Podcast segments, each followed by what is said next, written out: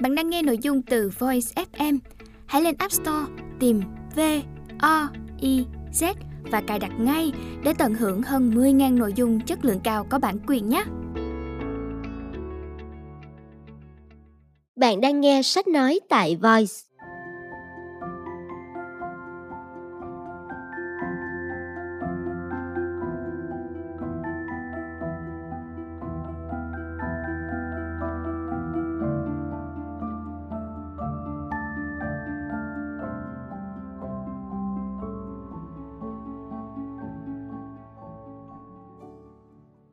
Mời các bạn lắng nghe quyển sách Chuyện con mèo dạy hải âu bay Tác giả Luis Sepulveda Bản dịch của Phương Huyên thuộc Công ty Văn hóa và Truyền thông Nhã Nam Đơn vị ủy thác bản quyền Yoganes Producciones Thông qua Squirrel Rise Agency Giọng đọc Huỳnh Ngân.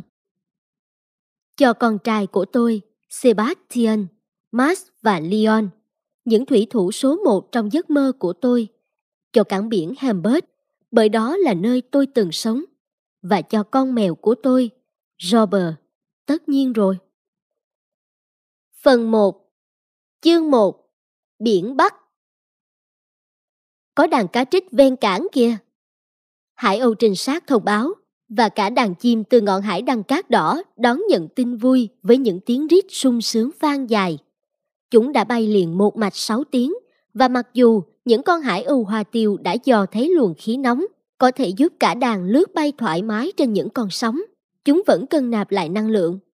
Và còn gì tốt hơn là một bữa cá trích tươi ngon. Chúng đang bay trên cửa sông Elber, nơi dòng nước đổ vào biển Bắc.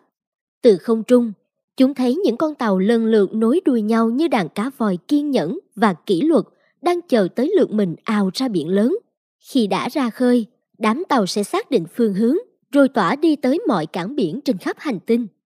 Kengor, cô Hải Âu có bộ lông màu bạc, đặc biệt thích thú quan sát mấy lá cờ của đám tàu, vì cô biết mỗi lá cờ đại diện cho một cách nói, cách gọi tên cùng một thứ bằng nhiều ngôn ngữ khác nhau. Loài người thật là vất vả với việc đó. Kengor có lần từng nhận xét với một chị Hải Âu đồng hành. Không như Hải Âu bọn mình, trên khắp thế giới cũng chỉ quan quát y như nhau. Cô nói đúng, kỳ quặc nhất là đôi khi họ vẫn tìm được cách để hiểu nhau đấy.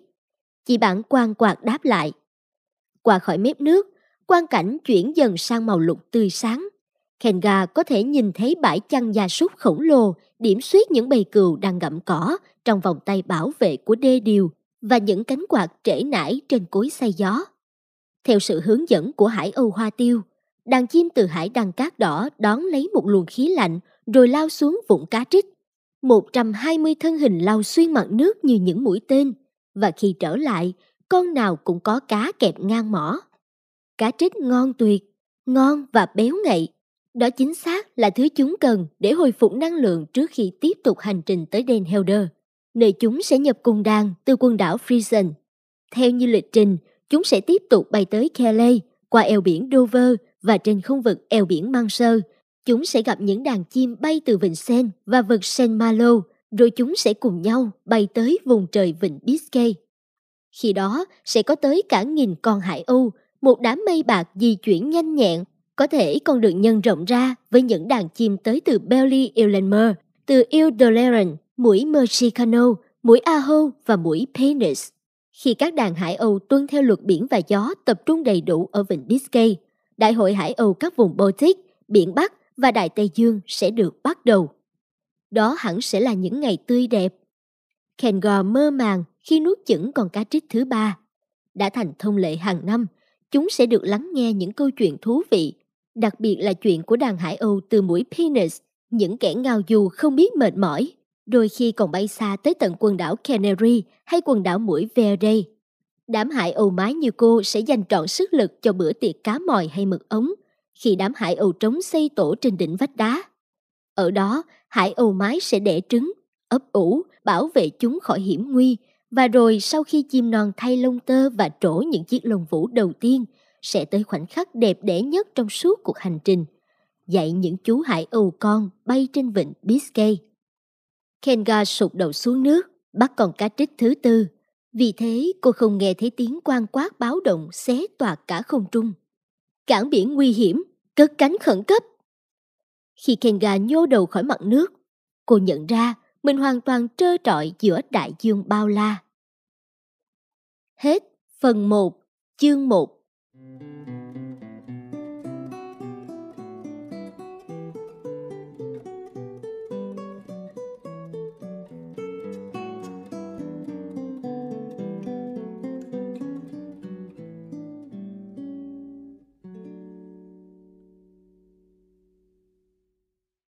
Phần 1 Chương 2 Con mèo muôn to đùng mập ú Tao thật ghét phải để mày một mình.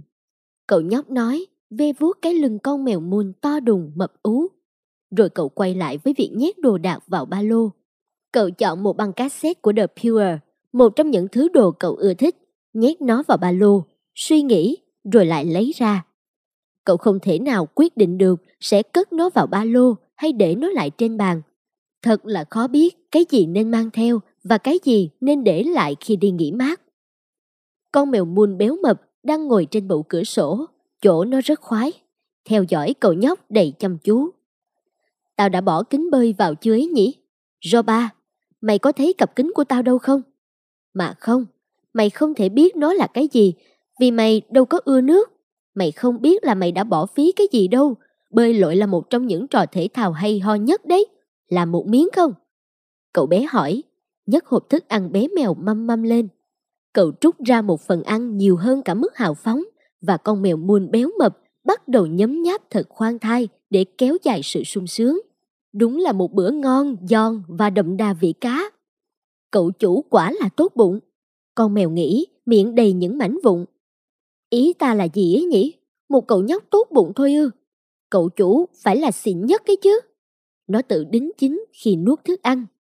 Do ba, con mèo muôn to đùng mập ú, có lý do thích đáng cho quan điểm của mình về cậu nhóc. Người không chỉ chịu xuất tiền tiêu vặt thế đãi do ba món ngon mà còn giữ cho cái thùng nơi do ba đi vệ sinh luôn sạch sẽ. Cậu tán chuyện với nó và dạy dỗ nó những điều quan trọng. Họ thường dành nhiều giờ ngồi ngoài ban công, ngắm cảnh giao thông rộn rịp ở cảng biển Hembert. Rồi kế đó, cậu nhóc sẽ bắt đầu nói, kiểu như Mày thấy cái thuyền kia không, Roba? Mày có biết nó từ đâu tới không?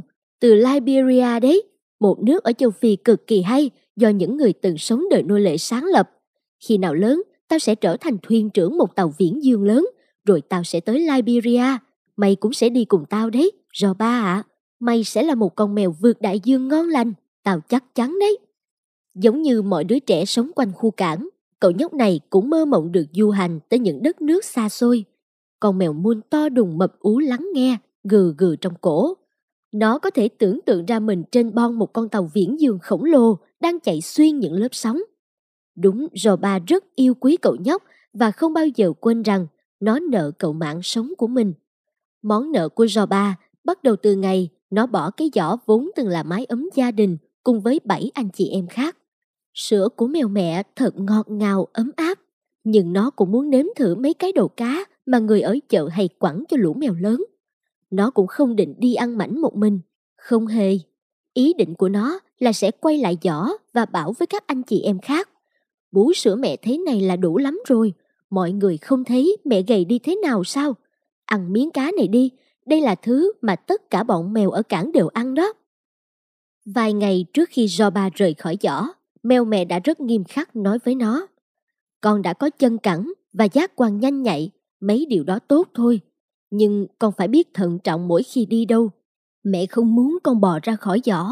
Mai kia thôi, con người sẽ tới và quyết định số phận của con, cũng như của các anh chị em con.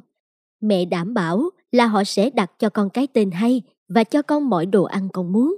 Con thật may mắn vì được sinh ra ở cảng, người dân cảng thường yêu thương và bảo vệ loài mèo.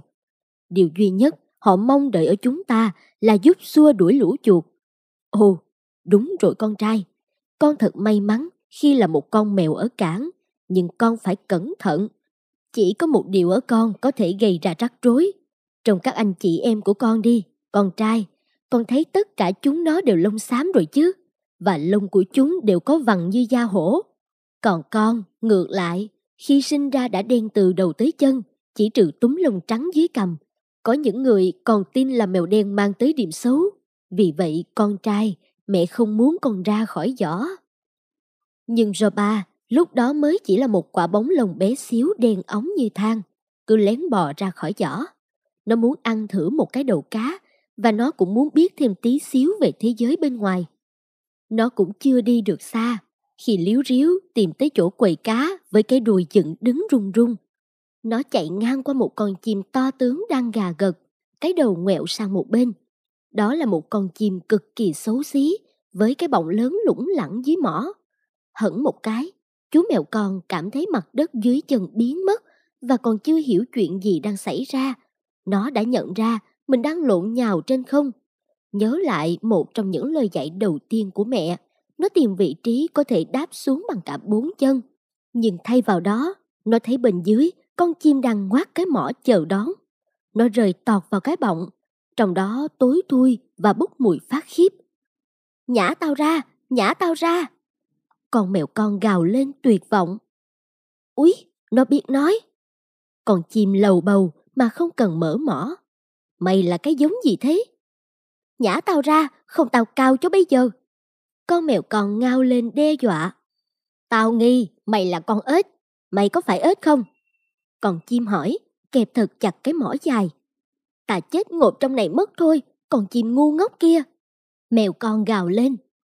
Đúng rồi, mày là ếch, một con ếch đen, kỳ quặc ghê. Tao là mèo, và tao phát điên lên rồi đây. Nhả tao ra, không thì mày ân hận đấy. Rồi bà bé bỏng đe dọa, lần mò trong cái bọng tối tui để tìm chỗ cắm móng vuốt. Mày tưởng là tao không biết mèo với ếch khác nhau chỗ nào hứ? Mèo có lông, nhanh nhẹn và có mùi dép đi trong nhà. Mày là ếch, có lần tao đã chén vài con ếch rồi, cũng không đến nổi tệ. Nhưng chúng đều có màu xanh. Nói xem, mày không phải ếch độc chứ, hử Con chim rên rên, thoáng chút lo sợ. Đúng, đúng, tao là con ếch độc và hơn nữa, tao còn mang tai họa đến cho mày đấy. Ôi, làm thế nào bây giờ? Tao từng sực nguyên con cầu gai độc mà vẫn sống ngon lành. Làm thế nào bây giờ? Tao sẽ nuốt chửng mày hay nhè mày ra đây? Con chim phân vân. Bỗng nó đột nhiên ngừng lải nhải, bắt đầu nhảy lên nhảy xuống và vỗ cánh bồm bộp. Cuối cùng, nó cũng chịu há mỏ ra. Rò bà bé nhỏ, người đầy nhớt giải, cố ngòi đầu lên và nhảy ra ngoài. Rồi nó thấy cậu nhóc đang tóm lấy cổ con chim, lắc lấy lắc để. Mày mù rồi hả, con bồ nông đần độn này? Lại đây nào mèo con, tí nữa thì mày tiêu đời trong bụng con chim dạ xấu xí kia rồi. Cậu nhóc nói rồi bế rò bà lên tay. Và đó là khoảnh khắc bắt đầu cho tình bạn kéo dài đã 5 năm nay. Nụ hôn của cậu nhóc trên trán làm phân tán những hồi tưởng của rò ba. Nó nhìn bạn mình khoác ba lô lên vai, đi ra cửa và nán ở đó vẫy chào tạm biệt nó lần nữa. Bọn mình sẽ không gặp nhau trong suốt bốn tuần lễ. Tao sẽ nhớ mày hàng ngày, Rò ba ạ, à, tao hứa đấy. Tạm biệt Rò ba, tạm biệt. Hai thằng nhóc em cũng gào lên và vẫy chào rối rít. Nó lắng nghe tiếng then cài cửa vang lên hai lần, rồi chạy tới cửa sổ, nhìn xuống phố, quan sát gia đình chủ lái xe đi. Con mèo muôn béo mập hít một hơi sâu, khoan khoái. Trong suốt bốn tuần lễ, nó đàng hoàng là chúa tể, là chủ nhân của cả căn hộ. Một người bạn của nhà chủ mỗi ngày sẽ tới mở hộp đồ ăn mèo và dọn dẹp cái thùng vệ sinh của Ba.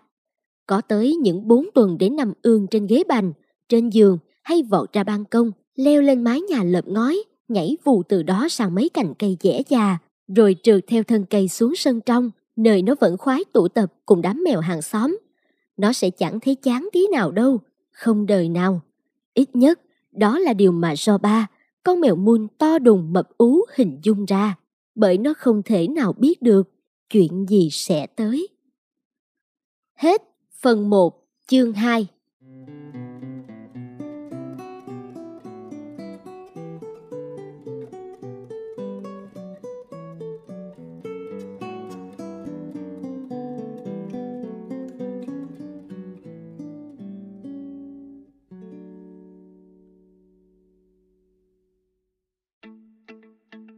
Bạn đang nghe nội dung từ Voice FM.